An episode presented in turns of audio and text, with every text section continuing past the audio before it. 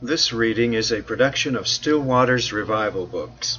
Still Waters Revival Books is online at www.puritandownloads.com. The Ascension of Christ, a sermon delivered on Lord's Day morning, March 26, 1871, by Charles H. Spurgeon at the Metropolitan Tabernacle of Newington, England. Unto every one of us is given grace according to the measure of the gift of Christ.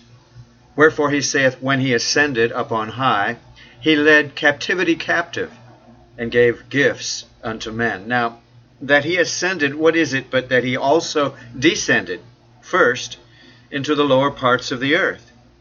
He that descended is the same also that ascended up far above all heavens, that he might fill all things. And he gave some to be apostles, and some prophets, and some evangelists, and some pastors and teachers, for the perfecting of the saints, for the work of the ministry, for the edifying of the body of Christ. Ephesians 4 7 to 12. Our blessed Lord and Master has gone from us from the Mount of Olives, the place where in dread conflict his garments were rolled in blood. He is mounted in triumph to his throne. After having shown himself for forty days amongst his beloved disciples, giving them abundant evidence that he had really risen from the dead, and enriching them by his divine counsels, he was taken up. Slowly rising before them all, he gave them his blessing as he disappeared. Like good old Jacob, whose departing act was to bestow a benediction on his twelve sons and their descendants, so, ere the cloud received our Lord out of our sight, he poured a blessing upon the apostles who were looking upward and who were the representatives of his church. He is gone. His voice of wisdom is silent for us. His seat at the table is empty. The congregation on the mountain hears him no more. It would be very easy to have found reason why he should not have gone. Had it been a matter of choice to us, we should have entreated him to tarry with us until the dispensation closed. Unless peradventure grace had enabled us to say, Not as we will, but as thou wilt, we should have constrained him, saying, Abide with us. What a comfort to disciples to have their own beloved teacher visibly with them. What a consolation to a persecuted band to see their leader at their head. Difficulties would disappear, problems would be solved, perplexities removed, trials made easy, temptations averted. Let Jesus Himself, their own dear shepherd, be near, and the sheep will lie down in security. Had He been here, we could have gone to him in every affliction, like those of whom it is said, They went and told Jesus. It seemed expedient for him to stay, to accomplish the conversion of the world. Would not his presence have had an influence to win by eloquence of gracious word and argument of loving miracle? If he put forth his power, the battle would soon be over, and his rule over all hearts would be forever established. Thine arrows are sharp in the heart of the king's enemies, whereby the people fall under thee. Go not from the conflict, thou mighty bowman, but still cast thine all subduing darts abroad. In the days of our Lord's flesh, before he had risen from the dead, he did but speak, and those who came to take him fell to the ground. Might we but have him near us, uh, so that no persecuting hand could seize us. At his bidding, the fiercest enemy would retire. His voice called the dead out of their graves. Could we but have him still in the church, his voice would awaken the spiritually dead. His personal presence would be better to us than 10,000 apostles.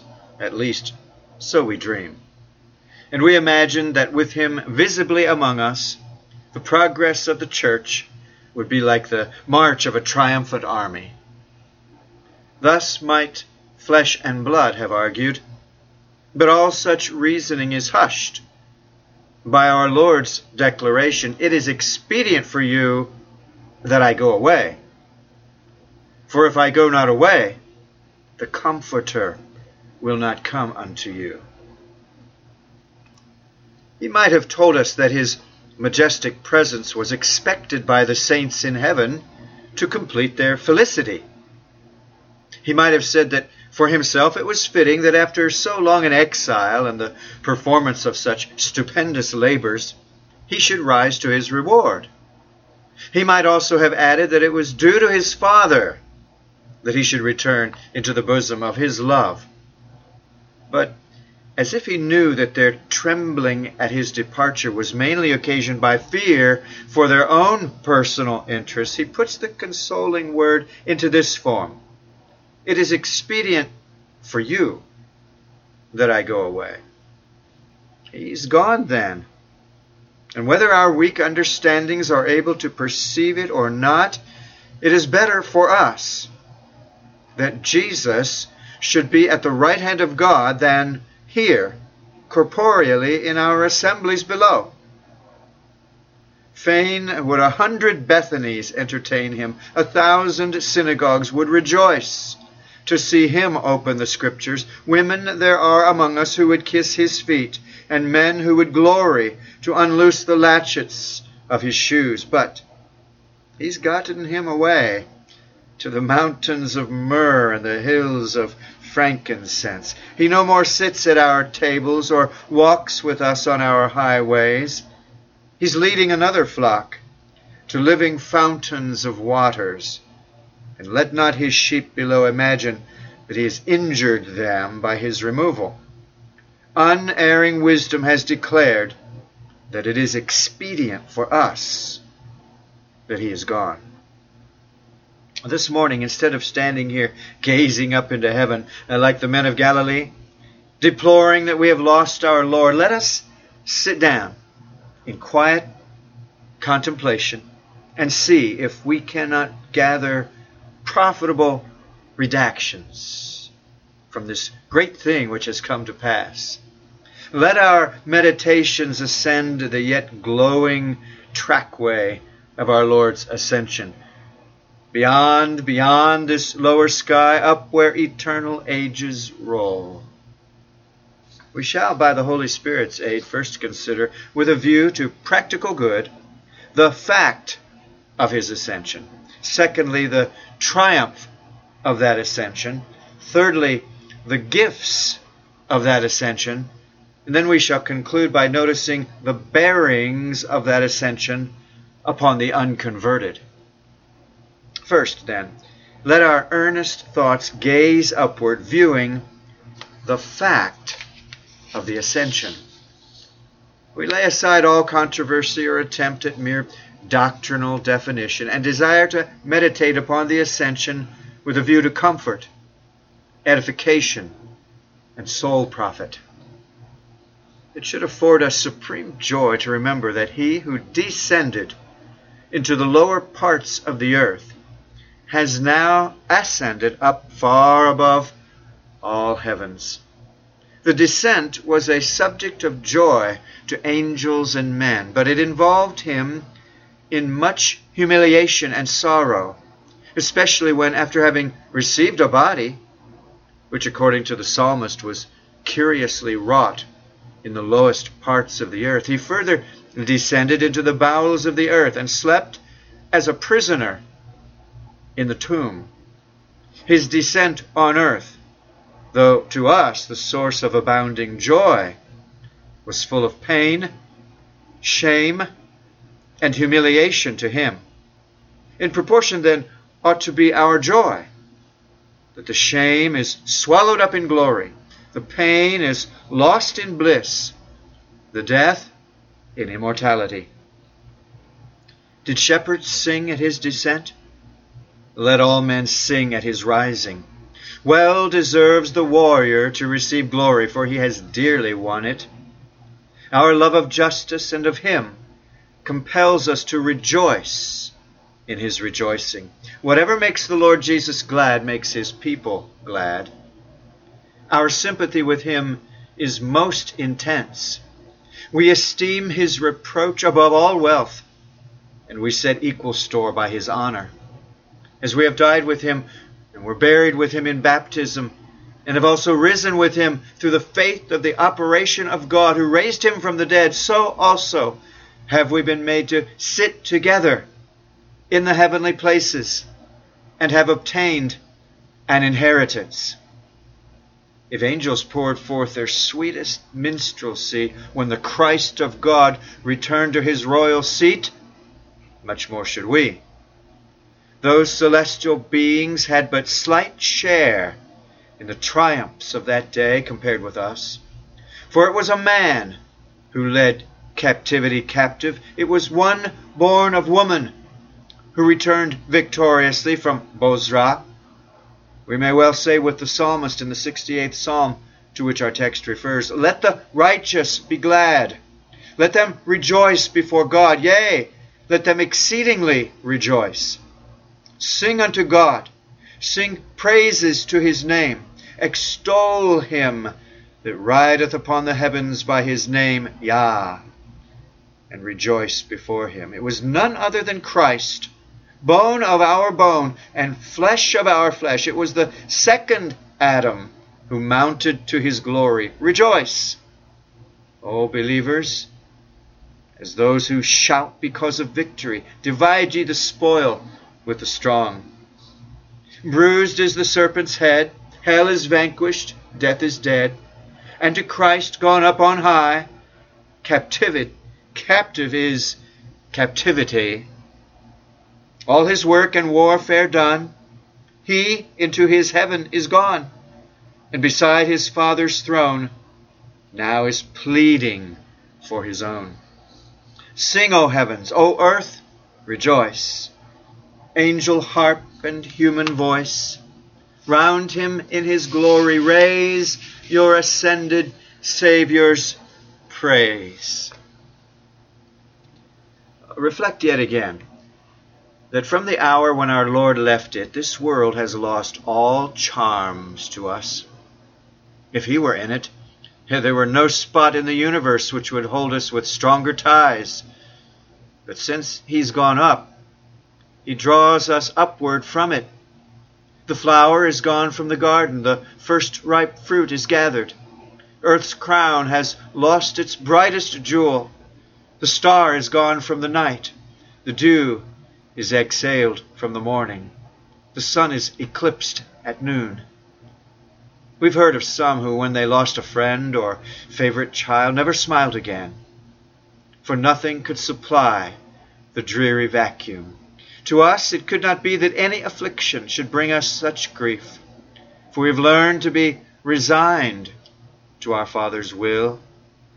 But the fact that Jesus, our all to heaven is gone, has caused something of the same feeling in our souls. This world can never be our rest now. Its power to content us is gone. Joseph is no more in Egypt. It's time for Israel to be gone. No earth, my treasure is not here with thee, neither shall my heart be detained by thee. Thou art, O Christ, the rich treasure of thy people. Since thou art gone, thy people's hearts have climbed to heaven with thee. Flowing out of this is the great truth that our conversation is in heaven from whence also we look for the Savior, the Lord Jesus Christ. Brethren, inasmuch as Christ is gone, our life is hid with him in God. To the glory land our head is gone, and the life of the members is there. Since the head is occupied with things celestial, let not the members of the body be groveling as slaves to terrestrial things. If you then be risen with Christ, seek those things which are above, where Christ sitteth on the right hand of God. Set your affection on things above, not on things on the earth. Our bridegroom has gone into the ivory palaces. He dwelleth in the midst of his brethren. Do we not hear him calling us? to commune with him? Hear ye not his voice? Rise up, my love, my fair one, and come away. Though a while our bodies linger here, let our spirits even now walk the golden streets and behold the King in his beauty. Begin, O faithful souls, today the occupation of the blessed, praising God, even while you linger yet below, and honoring Him, if not by the same modes of service as the perfect ones above, yet with the same obedient delight. Our conversation, our way of life, it's in heaven. May you and I know what that means to the full. May we take up our celestial burgess rights, exercise our privileges and avocations as heavenly citizens, and live as those that are alive from the dead, who are raised up together and made partakers of his resurrection life. Since the head of the family is in the glory, let us by faith perceive how near we are to it and by anticipation live upon its joys and in its power. Thus, the ascension of our Lord will remind us of heaven and teach us the holiness which is our preparation for it. Our Lord Jesus Christ has gone from us. We return again to that thought. We cannot speak into his ear and hear his voice reply in those dear accents with which he spoke to Thomas and to Philip. He no longer sits at feasts of love with favored friends such as Mary and Martha and Lazarus. He's departed out of this world unto the Father. And what then? Why, has taught us by this the more distinctly that we must henceforth walk by faith and not by sight the presence of Jesus Christ on earth would have been, to a great extent, a perpetual embargo upon the life of faith. We should all have desired to see the Redeemer, but since, as man, he could not have been omnipresent, but could only have been in one spot at one time, we should have made it the business of our lives to provide the means for journey to the place where he might be seen. Or if he himself condescended to journey through all the lands, we should have fought our way into the throng to feast our eyes upon him, and we should have envied each other when the turn came for any to speak familiarly with him.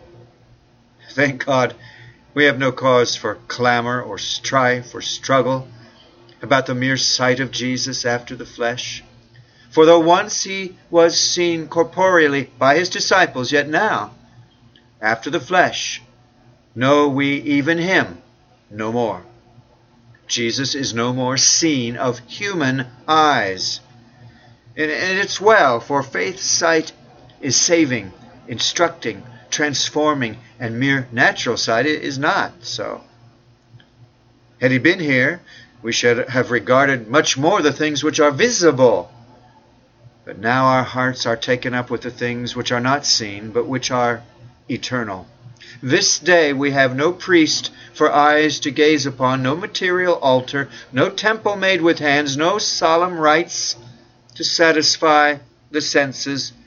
We've done with the outward and are rejoicing in the inward. Neither in this mountain nor in that do we worship the Father, but we worship God, who is a spirit, in spirit and in truth. We now endure as seeing him who is invisible, whom having not seen we love, in whom, though now we see him not, yet believing, we rejoice with joy unspeakable, full of glory. In the same fashion as we walk towards our Lord, so walk we towards all that he reveals. We walk by faith, not by sight. Israel, in the wilderness, instructed by types and shadows, was ever prone to idolatry. And the more there is of the visible in religion, the more is there of difficulty in the attainment of spirituality. Even baptism and the Lord's Supper, were they not ordained by the Lord Himself? They might be well given up, since the flesh makes a snare of them Superstition engrafts on them baptismal regeneration and sacramental efficacy. Our Lord's presence might thus have become a difficulty to faith, though a pleasure to sense. His going away leaves a clear field for faith. It throws us necessarily upon a spiritual life, since He who is the head, the soul, the center of our faith, hope, and love is no more within the range of our bodily organs. It's poor believing which needs to put its finger into the nail prints. But blessed is he that has not seen and yet hath believed. In an unseen Savior we fix our trust. From an unseen Savior we derive our joy. Our faith is now the substance of things hoped for, the evidence of things not seen. Let us learn this lesson well. And let it never be said to us, Are you so foolish, having begun in the Spirit? Are you now made perfect by the flesh? Let us never attempt to live by feeling and evidence. Let us banish from our soul all dreams of finding perfection in the flesh. And equally, let us discard all cravings for signs and wonders. Let us not be like the children of Israel, who only believed while they saw the works of the Lord? If our beloved has ridden himself from our sight, let him even hide everything else, if it so pleases him. If he only reveals himself to our faith, the eye which is good enough to see him is good enough to see everything else with, and we will be content to see his covenant blessings. And all else with that one eye of faith and no other till the time shall come when he shall change our faith to sight. Beloved, let us further reflect how secure is our eternal inheritance now that Jesus has entered into the heavenly places. Our heaven is secured to us, for it is in the actual possession of our legal representative who can never be dispossessed of it. Possession is nine points of the law, but it absolutely secures completely our tenure under the gospel. He who possesses a covenant blessing shall never lose it, for the covenant cannot be changed, nor its gifts withdrawn. We are inheritors of the, the heavenly Canaan by actual hold and sure title. For our legal representative, appointed by the highest court of judicature, has entered into possession and actual occupancy of the many mansions of the great Father's house. He's not merely taken possession, but he's making all ready for our reception and eternal inhabitation. A man who enters a house and claims it, if he has any question about his rights, will not think of preparing it for the inhabitants. He will, he will leave any expenditure of that kind till all doubts are cleared up. But our good Lord has taken such possession of the city of the New Jerusalem for us that he is daily preparing it for us, that where he is, we may be also. If I could send to heaven some uh, mere human being like myself to hold my place for me till my arrival, I should fear that my friend might lose it. But since my Lord, the King of heaven and the Master of angels, has gone thither to represent all his saints and claim their places for them, I know that my portion is secure. Rest content, beloved, and sing for joy, as the Apostle's heart did when he wrote, In whom also we have obtained an inheritance. Further, if Jesus has gone into the glory, how successful must our prayers be?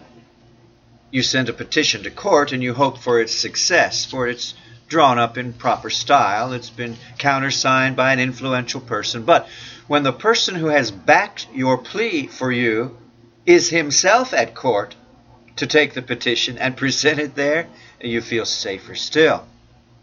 Today, our prayers do not only receive our Savior, uh, his uh, imprimatur, but they're presented by his own hand as his own request. Seeing then that we have a great high priest that is passed into the heavens, Jesus, the Son of God, let us come boldly unto the throne of grace that we may obtain mercy and find grace to help in time of need. No prayer which Jesus urges can ever be dismissed unheard. That case is safe for which he is advocate. Look up, my soul, with cheerful eye. See where the great Redeemer stands, the glorious advocate on high, with precious incense in his hands. He sweetens every humble groan. He recommends each broken prayer. Recline thy hope on him alone, whose power and love forbid despair. Once more, though I feel this theme might detain us long, we, we must leave it and remark further that as we consider Christ ascended, our hearts burn within us at the thought that he is the type of all of his people. As he was, so are we also in this world. As he is, so shall we also be. To us also there remain both a resurrection and an ascension. Unless the Lord come very speedily, we shall die as he did, and the sepulchre shall receive our bodies for a while. There is for us a tomb in a garden or a rest in the Machpelah of our fathers. For us there are winding sheets and grave clothes, yes, uh, but like our Lord, we shall burst the bonds of death, for we cannot be holden of them. There's a resurrection morning for us, because there was a rising again for him. Death could as soon have held the head as the members. The prison doors once taken away, post and bar and all, the captives are set free. Then, when we have risen from the dead at the blast of the archangel's trumpet, we shall ascend also. For is it not written that we shall be caught up together with the Lord in the air, and so shall be forever with the Lord? Have courage, brother. That glittering road up to the highest heavens, which Christ has trodden, you too must tread. The triumph which he enjoyed shall be yours in your measure. You too shall lead your captivity captive, and amidst the acclamations of angels you shall receive the well done of the ever blessed Father. You shall sit with Jesus on his throne, even as he is overcome, and sits with the Father upon his throne. Well, I've rather given you suggestions for meditation than the meditations themselves. May the Holy Spirit bless them to you. And as you in imagination sit down on Olivet and gaze into the pure azure, may the heavens open to you. And like Stephen, may you see the Son of Man at the right hand of God. Well, let us advance to the second uh, and dwell upon it very briefly the triumph of the ascension. Psalmists and apostles have delighted to speak upon our Lord's triumphal ascension to the hill of the Lord. I shall not attempt to do more than refer to what they have said. Call to your minds how the psalmist, in vision, saw the Savior's ascension, and in the 24th psalm represented the angels as saying, Lift up your heads, O ye gates, and be lift up, ye everlasting doors and the King of glory shall come in. Who is this King of glory? Or the Lord, strong and mighty. The Lord, mighty in battle.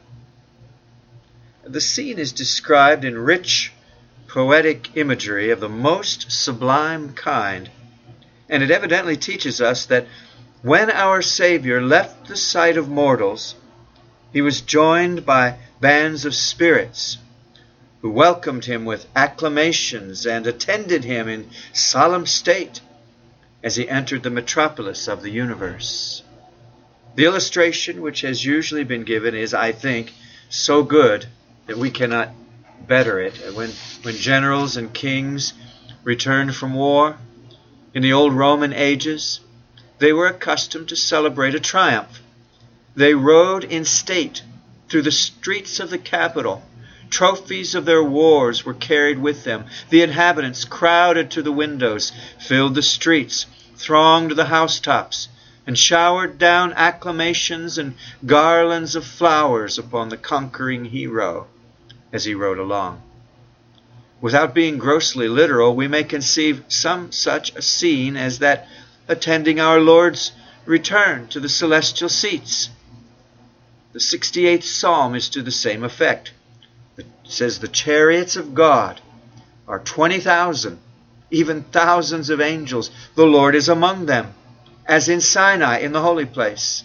Thou hast ascended on high. Thou hast led captivity captive. Thou hast received gifts for men, yea, for the rebellious also, that the Lord God might dwell among them. And so also in Psalm 47 God is gone up with a shout, the Lord with the sound of a trumpet. Angels and glorified spirits saluted our returning champion, and leading captivity captive, he assumed the mediatorial throne amidst universal acclamations, having spoiled principalities and powers, he made a show of them, openly triumphing over them in it. Our Lord's ascension was a triumph over the world. He had passed through it unscathed by its temptations.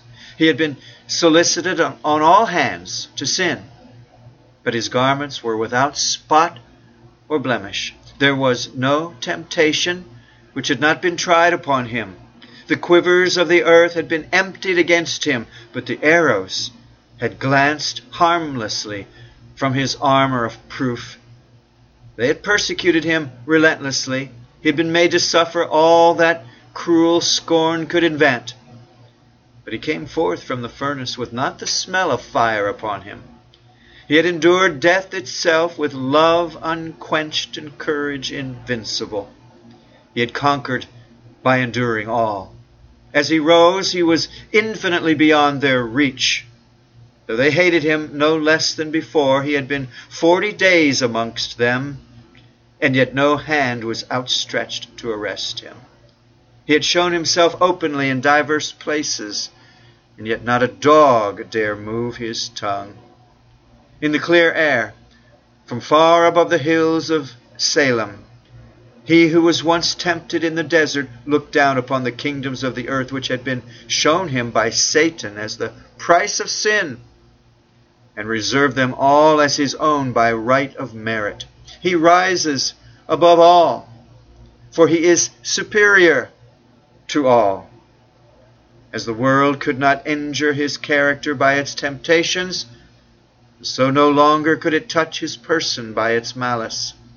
He has defeated altogether this present evil world. There too he led captive sin. Evil had assailed him furiously, but it could not defile him. Sin had been laid upon him. The weight of human guilt was borne upon his shoulders. It crushed him down. But he rose from the dead. He ascended into heaven and proved that he had shaken off the load and left it buried in his sepulchre. He has abolished the sins of his people.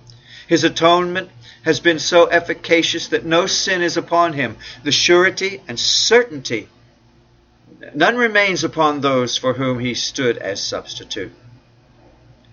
Though once the Redeemer stood in the place of the condemned, he has so suffered the penalty that he is justified now, and his atoning work is finished forever.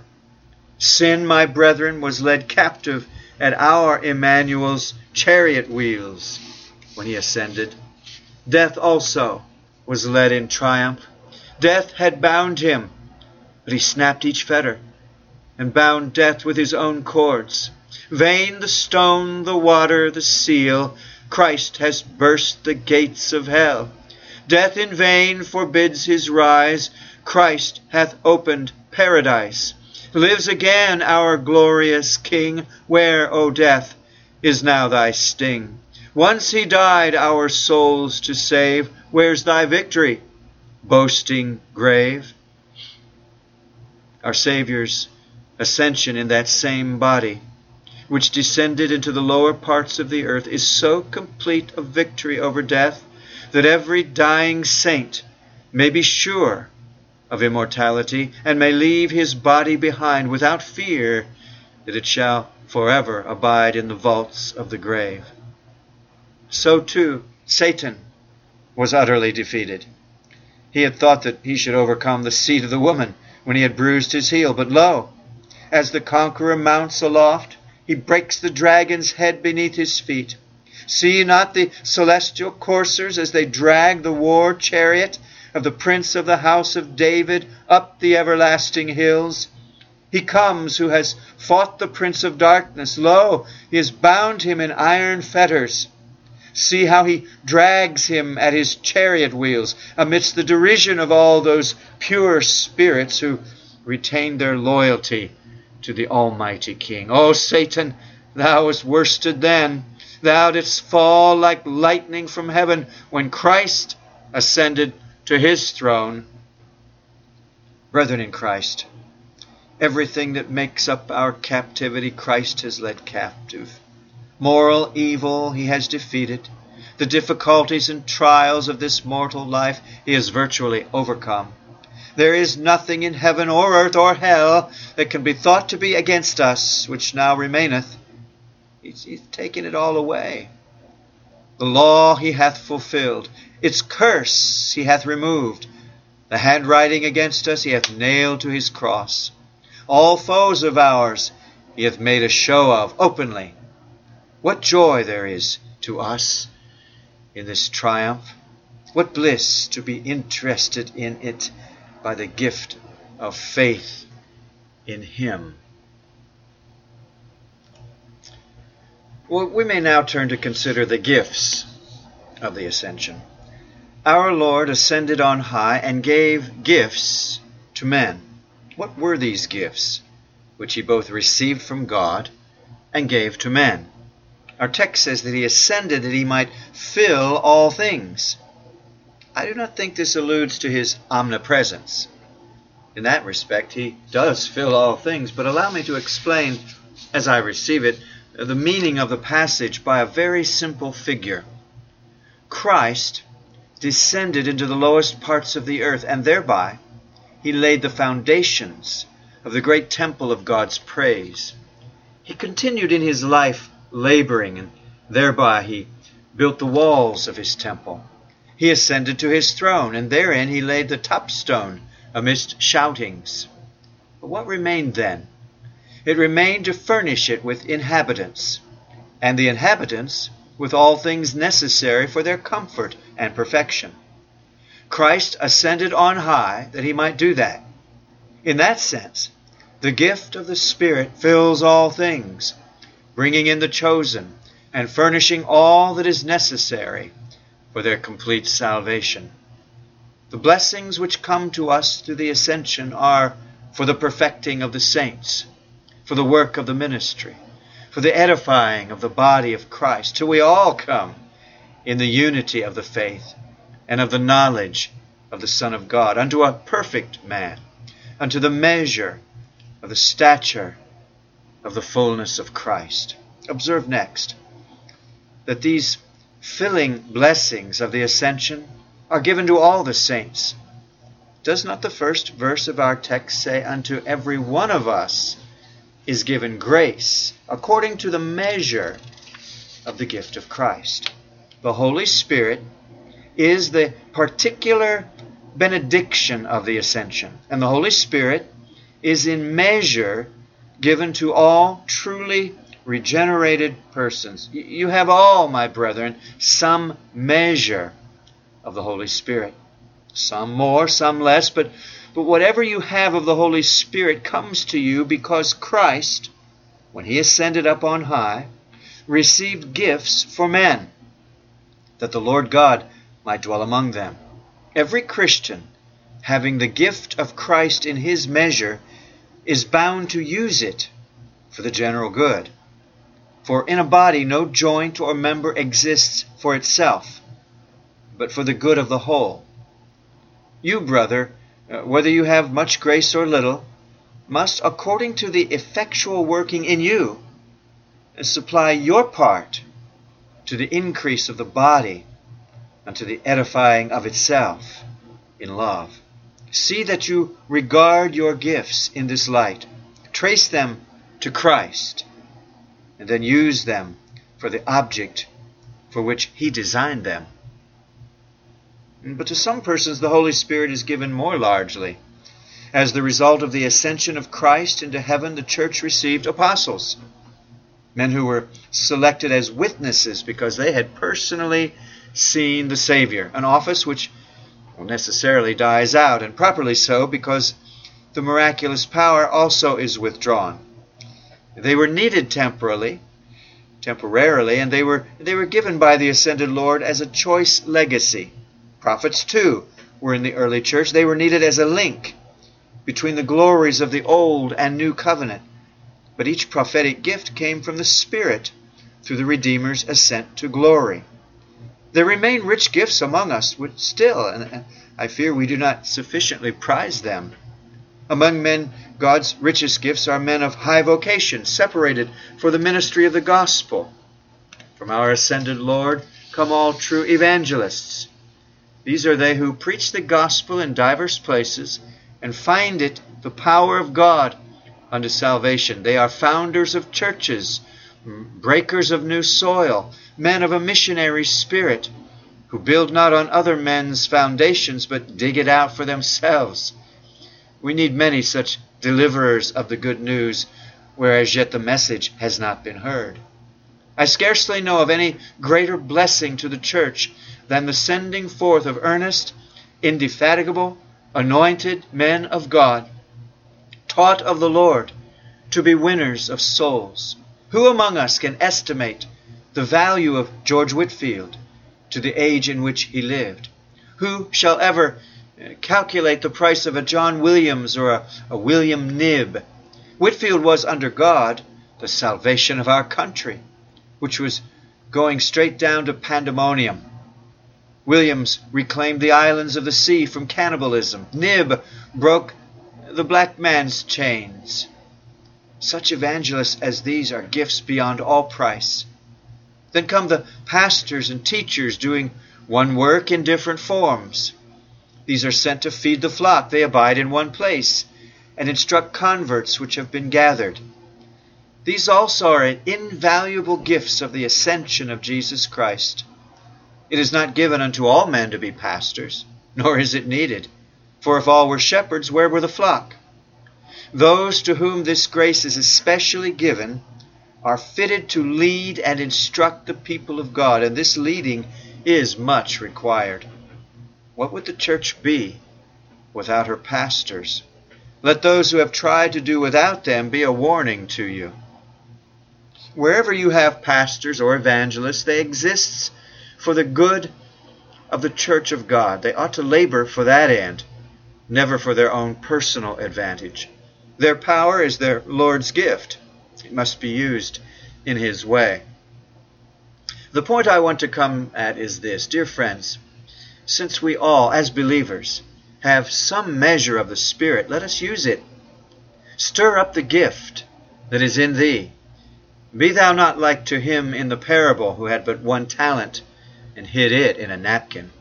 Brother, sister, if thou be in the body the least known joint, rob not the body by indolence or selfishness but use the gift thou hast in order that the body of Christ may come to its perfection. Yet since thou hast not great personal gifts, serve the church by praying the Lord, who has ascended to give us more evangelists, and pastors, and teachers. He alone can give them. Any that come without him are impostors. There are some prayers you must not pray. There are others you may pray, but there are a few you must pray. There is a petition which Christ hath commanded us to offer, and yet I very seldom hear it. It is this one Pray ye therefore the Lord of the harvest, that he will send forth laborers into his harvest. We greatly lack evangelists and pastors. I do not mean that we lack muffs who occupy the pulpits and empty the pews. Now, I believe the market has for many years been sufficiently supplied therewith, but we lack men who can stir the heart, arouse the conscience, build up the church. The scatterers of flocks may be found everywhere. The gatherers of them, how many have we of such? Such a man at this day is, is more precious than the gold of Ophir. The queen can make a bishop of the established church, but only the ascended Lord can send a bishop to the true church. Prelates, popes, cardinals, vicars, canons, deans, the Lord has nothing to do with.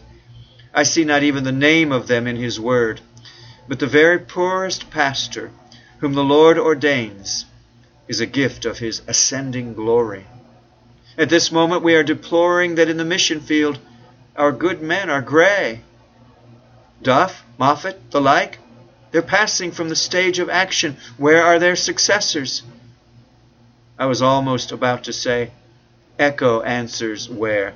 Uh, we want evangelists for India, for China, for all the nations of the earth. And though we have many godly fathers among us who are instructors in the faith, yet have we in all our pastorates a few of eminence who could be mentioned in the same day as the great Puritanic divines.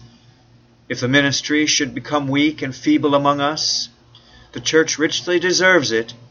For this, the most important part of her whole organization, has been more neglected than anything else. I thank God this church has not only prayed for ministers, but has proved the sincerity of her prayer by helping such as God has called, by affording them leisure and assistance for understanding the way of God more perfectly. We have thought that Christ's gifts were valuable enough for us to treasure up and improve them. Our college has now received and sent forth in the name of Jesus more than 200 ministers of the Word. Look around you.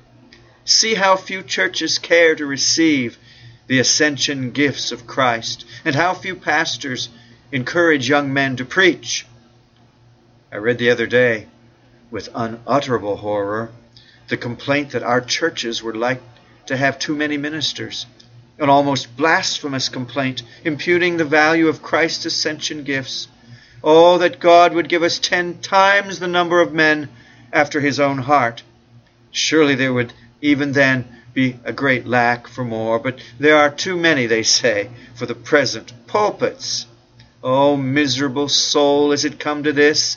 that a minister of Christ must have a pulpit ready to hand? Are we all to be builders on other men's foundations? Have we none among us who can gather their own flocks? In a three million city like this, can any man say that laborers for Christ are too many? Loiterers are too many, doubtless. And when the church drives out the drones, who shall pity them? while there remain hundreds of towns and villages without a Baptist church and whole districts of other lands without the gospel, it's idle to dream that of evangelists and teachers we can have too many.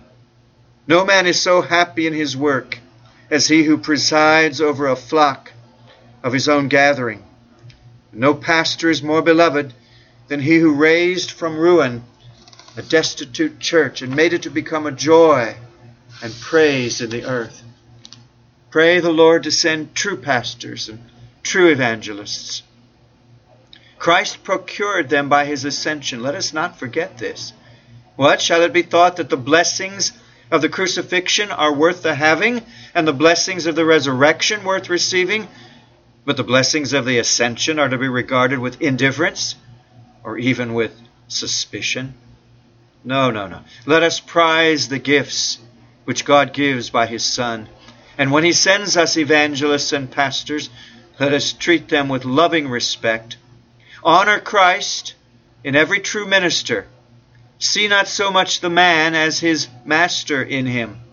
Trace all gospel success to the ascended Savior. Look to Christ for more successful workers. As they come, receive them from his hands. When they come, Treat them kindly as his gifts, and daily pray that the Lord will send to Zion mighty champions of the faith. Well, we shall conclude by noticing the bearing of our Lord's ascension upon sinners. We'll utter a few words, but full of comfort. Did you notice in the 68th Psalm the words, He received gifts for men, yea, for the rebellious also? When the Lord went back to his throne, he had thoughts of love towards rebels still. The spiritual gifts of the church are for the good of the rebels, as well as for the building up of those who are reconciled. Sinner, every true minister exists for thy good, and all the workers of the church have an eye to you.